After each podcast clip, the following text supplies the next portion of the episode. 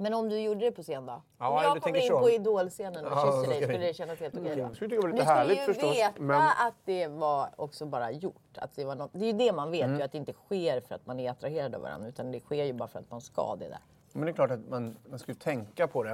Och jag skulle ju vara tvungen att kolla det hemma. Eller kolla, men jag skulle vara tvungen att informera hemma om att det här kommer ske. Det är inte min idé, utan det är Helena själv som har ringt och bönat och bett. Såklart. Hon har bett att få göra det där. Men- Gud vad desperat. I den här serien träffar jag Per Lernström kända, mindre kända och framförallt i mitt tycke intressanta personer. För att ta reda på vad som tagit dem dit de är idag. Och framförallt så söker jag svaret på frågan Hur blev det så här? Det är klart att det är konstigt.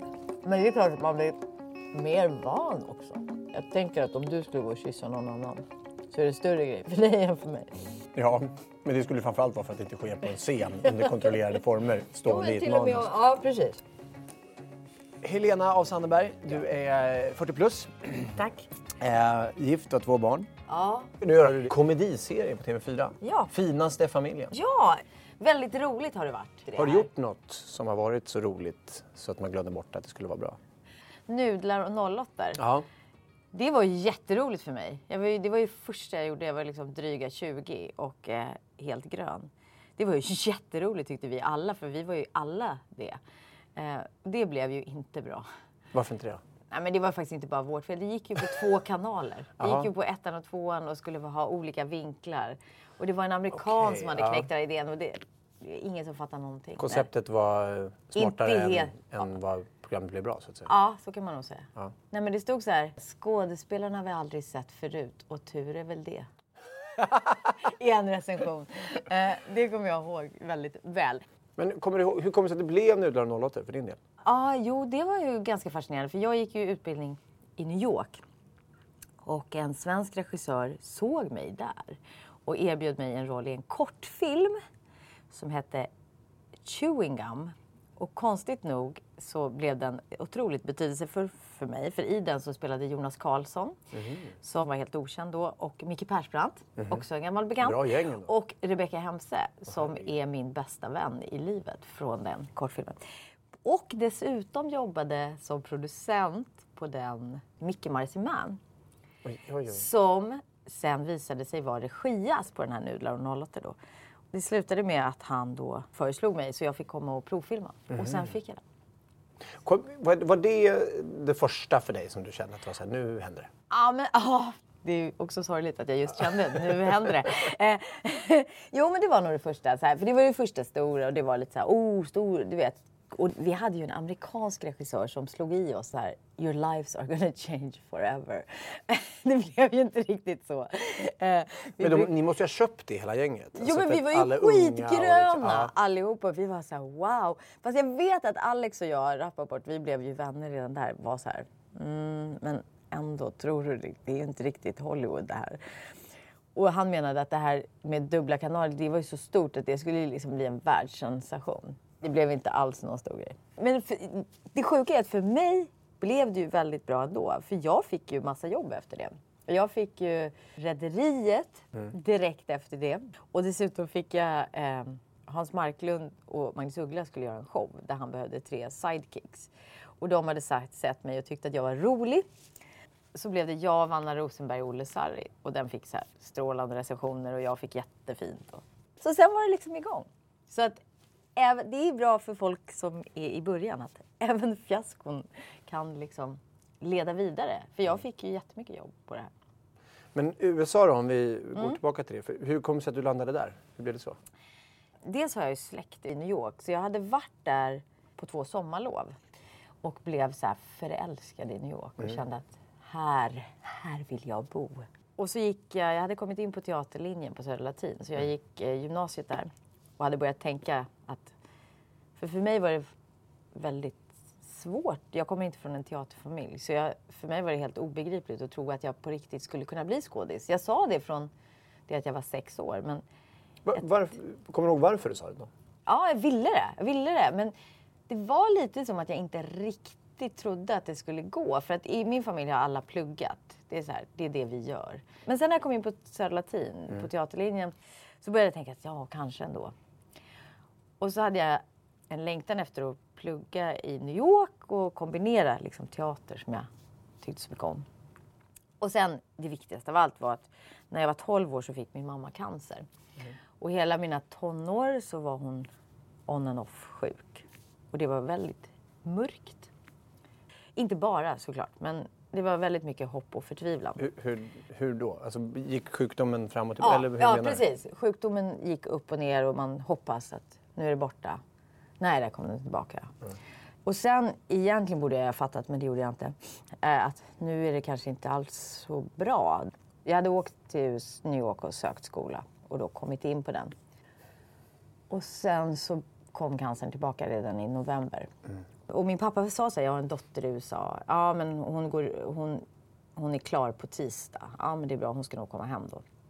Men sen på lördagen så blev min mamma jättemycket sämre. Det var som att hon tappa sugen.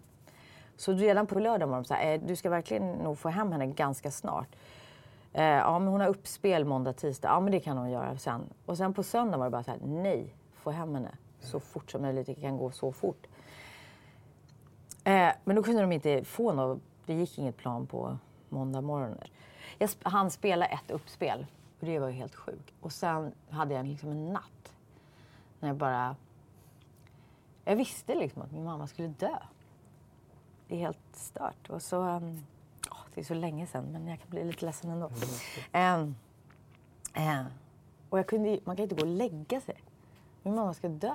I liksom, så jag gick hela natten i New York. Fram och tillbaka. Upp och ner längs hela Manhattan. För att jag kan inte gå och lägga mig. Liksom. Så kände jag. Och sen satt jag hela flygresan och tänkte så här, händer det nu? Händer, det nu? Händer det? Eller hinner jag liksom? Ja. Och sen när jag kom ut på, på, vad heter det, på Arlanda så stod min pappa och syster där då. Och så grät de jättemycket.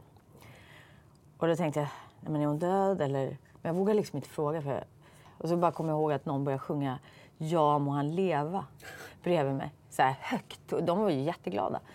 Och att jag vet att jag hela tiden tänkte så här. Men hur fan kan de sjunga? Fattar de inte att världen har gått under just liksom? Men sen så gick vi i bilen och mamma låg på Karolinska då. Vi bodde i Rotebro som ligger på väg. Och så åkte vi och när vi kom till avtaget och pappa svängde av, då förstod jag att mamma var död. För då, ja, då var det ingen idé att åka till sjukhuset. Så då brast det ju för mig. Mm. Men Då bestämde jag mig för att inte söka scenskolan och inte, utan gå vidare i USA och gå utbildning där. Jag ville bara inte... Sverige stod för... Det var svart liksom. Det måste ha varit sjukt svårt att kliva upp på scenen då. Alltså i det, vad heter det, sp- spelet? Uppspelet på skolan? Ja, fast det, det var ju extremt. Och det finns säkert lägen när det inte går att gå upp på scen. Men just då... Ja, men det blev också någon nyckel för mig med skådespeleriet där. Att jag, jag spelade någon som mådde ganska dåligt. Och det var som att jag under kontrollerade former fick liksom utlopp för det. Men sen blir det ju också helt absurt, för det gick väldigt bra då och folk tyckte ju att jag var väldigt begåvad. Och det blev ju helt snurrigt. För jag var ju bara ledsen. Liksom. Men det går också att kanalisera och det är därför jag tror jag älskar så mycket skådespeleri. För allt det som ryms i mig får jag liksom utlopp för på andra sätt som gör att jag kan stå ut. Liksom. Och samtidigt så tar man med sig supermycket av sig själv upp på scenen Verkligen. och ska försöka liksom hantera Helena, den livslevande personen Ja. och den som står på scen. Eller? Jo, alltså jag tar ju med mig hela mig, verkligen. Eh, och ibland är det ju svårt, men det är också liksom...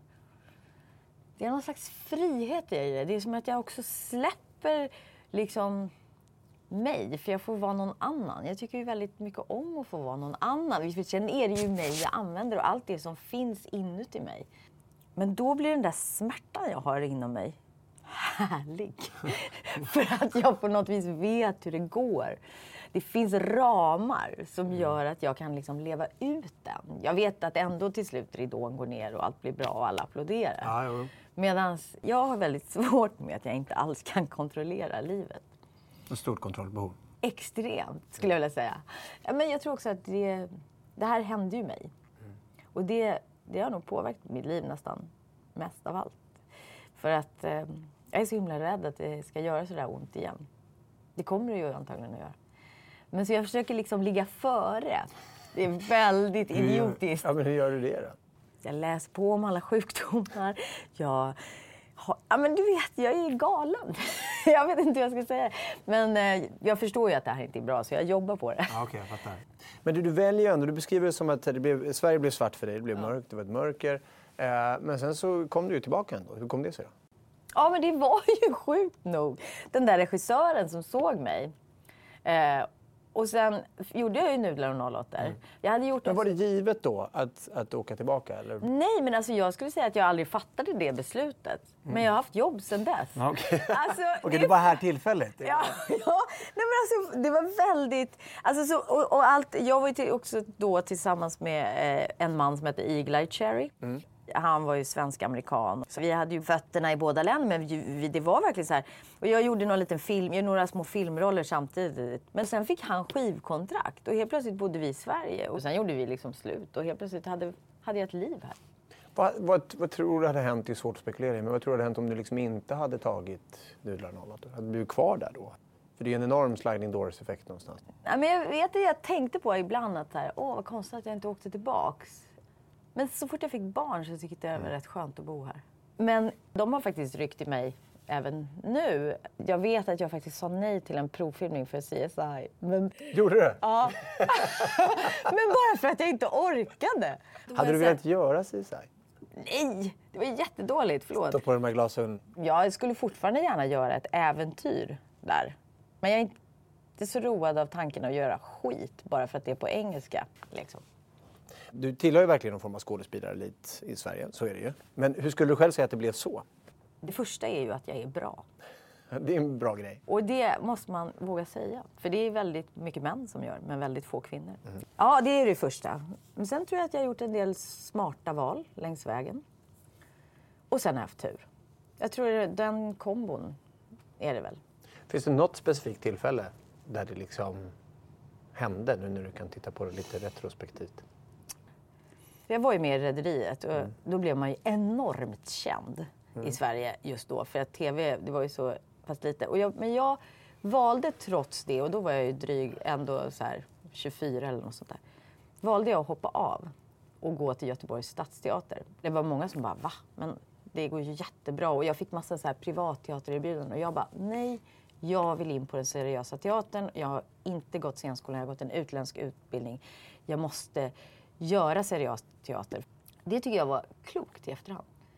Eh, för att genom att jag erövrade teatern fick jag också de bra filmrollerna. Det är så det liksom funkar. Kommer du ihåg, alltså vem, för de där lägena tycker åtminstone jag att det kan vara klurigt när man så ska välja att hoppa av någonting. Det är så mycket svårare än att säga ja till någonting. Ja. Eh, speciellt om det är två miljoner som tittar på programmet. Det har jag aldrig upplevt. Men, eh, men Har eh, du inte? det kommer kanske någon gång. men Det tror jag. vem var liksom din go-to guy eller girl där, Mm. som, som du pratade med? Vem är den som du i de här fallen, jag funderar på att hoppa av Rederiet, jag vill inte göra det här. Jag pratar ganska mycket med min bästa kompis Rebecca Hemse. Ja. Hon rådde mig att inte ta Rederiet. Fel. Eh, Rebecca? Nej, men Jag tyckte att Helena skulle tacka nej till Rederiet för att eh, vi var alldeles för eh, svåra och svartklädda och poetiska och skulle hålla på med tjusig teater i källarlokaler. Uh, jag tyckte helt enkelt att hon var alldeles för avancerad för tv-branschen. Det känns ju som att det har gått bra för henne trots att hon aldrig har lyssnat på mina råd. Så jag tror att hon ska fortsätta att skita i vad jag säger bara. Det verkar lugnast. Ja. Head over to Hulu this March, where our new shows and movies will keep you streaming all month long. Catch the acclaimed movie All of Us Strangers, starring Paul Mescal and Andrew Scott. Stream the new Hulu original limited series We Were the Lucky Ones with Joey King and Logan Lerman. And don't forget about Grey's Anatomy. Every Grey's episode ever is now streaming on Hulu. So, what are you waiting for? Go stream something new on Hulu. How would you like to look five years younger? In a clinical study, people that had volume added with Juvederm Voluma XC in the cheeks perceived themselves as looking five years younger at six months after treatment. Look younger, feel like you. Add volume for lift and contour in the cheeks with Juvederm Voluma XC. Reverse signs of aging by adding volume to smooth laugh lines with Juvederm Volure XC. For important safety information and to find a licensed specialist, visit juvederm.com. That's J U V E D E R M.com. Not for people with severe allergic reactions, allergies to lidocaine, or the proteins used in Juvederm. Common side effects include injection site redness, swelling, pain, tenderness, firmness, lumps, bumps, bruising, discoloration, or itching. There's a risk of unintentional injection into a blood vessel, which can cause vision abnormalities, blindness, stroke, temporary scabs, or scarring. Talk to a licensed specialist to find out if it's right for you. Men, eh, nej men, för det blev väldigt bra för mig. För jag var ju också helt okänd i Sverige. Jag hade gjort hela min utbildning utomlands. Det var ingen som visste vem jag var. Hade inte jag gjort Rederiet hade inte folk fått ögonen på mig. Så att, jag, jag tror jag lyssnar otroligt mycket på mig själv faktiskt i de här. Jag, jag har liksom jättestark kompass på vad jag vill göra. Det är mig man ska vara med när det blir kärnvapenkrig. Jag är otroligt stark under press. Men jag är liksom en röra när allt är bra. Om du förstår vad jag menar. Okej. Om vi går in på filmerna då lite. Det, blev ju, det har ju blivit en hel del film.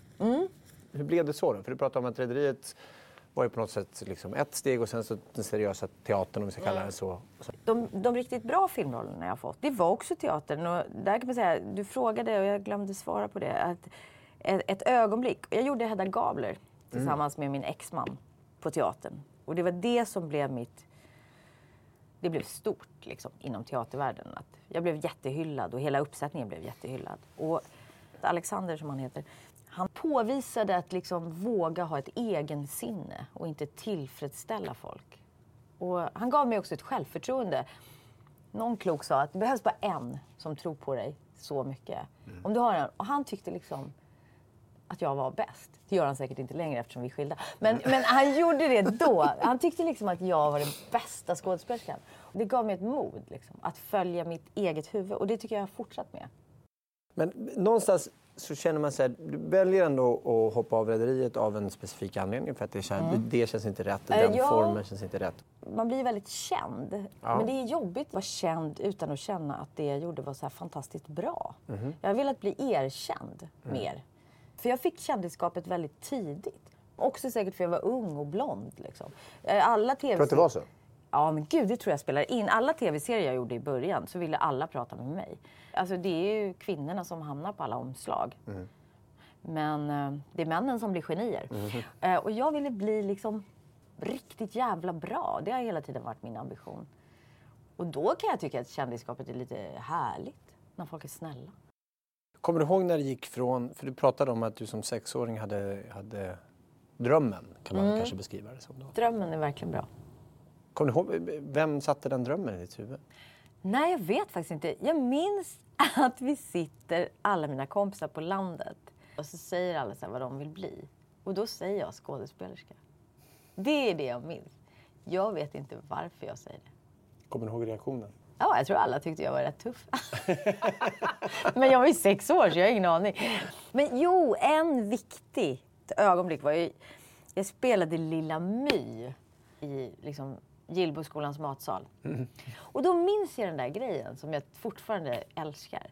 För jag var ju liksom lite ängslig och allt det där. Och jag var så jäkla tuff. Lilla My är inte rädd för någonting. Hon är arg och tuff. Och jag vet att jag bara älskade att vara det och att jag bara inte ville ta av mig kostymen sen. Utan bara fortsätta att vara Lilla My. Så jävla skönt.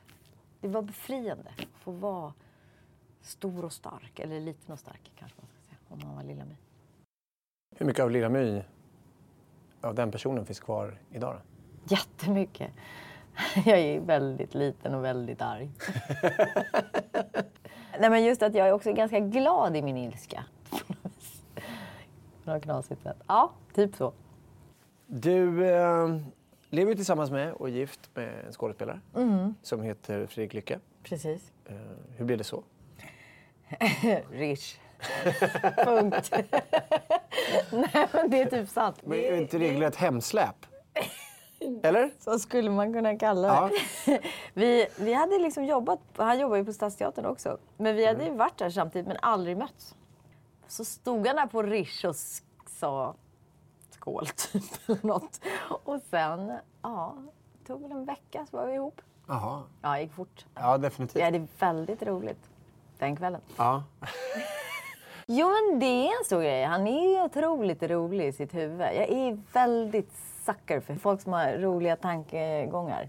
Och det här eh, att ni båda är skådespelare, har det någon, är det bara fördelar eller finns det nackdelar? Nej, det finns ju jättemycket nackdelar. Okej. Men Han hatar att se mig göra kärleksscener och jag hatar att se honom göra kärleksscener. Pratar man om sånt? Ja, eller slåss. Nej, ja, gud ja. Hur förhåller du dig till den, så att säga, den i det fallet andra kvinnan? Alltså jag försöker bara härda ut. Jag säger att det är viktigare att han är bra. Eh, ändå. Det är viktigare. Så han får inte liksom kompromissa sig själv på, för min skull. Men det är klart att man inte älskar. Tänk dig själv att du tittar på henne, din fru, när hon gör så här, hånglar med andra. Ja. Det är ju helt stört. Och det är ju ännu mer irriterande om man har bråkat på morgonen så ska han gå och hångla med någon annan. Liksom. Alltså, du vet, ju, ni, föreställningarna är oftast längre än, det är en liten del av föreställningen, hånglar. jag vet, men det är ändå så det känns man säger så. Men är det, är det värre på teatern än på film på något sätt? Fredrik tycker det är värst att se mig på film när jag är med andra. Det är ju ofta mycket mer realistiskt. Så att, eh, Ja, just det, det är det ju förstås. Ja. Men har du själv, alltså apropå eh, nakenscener, har du liksom själv haft svårt för någon du har gjort? ja, man skäms lite. Ja. Det gör man ju. Men sen så vinner aldrig det hos mig. Det, det, är liksom- alltså jag är mycket modigare som skådespelare. Om någon bara säger så här, "Mm, det här är ditt jobb, du ska göra det här, då gör jag det. Liksom. Saker som jag annars skulle hålla på att räkna ut farorna med. Liksom. Vad är det här för Kan vi inte bara prata lite om dina nojor? Kan vi gå in på vad det är? det? Konkret är det saker som kan vara farliga och man kan dö av. Det handlar om dödsångest. Ja, eller att andra ska dö framförallt. Ja.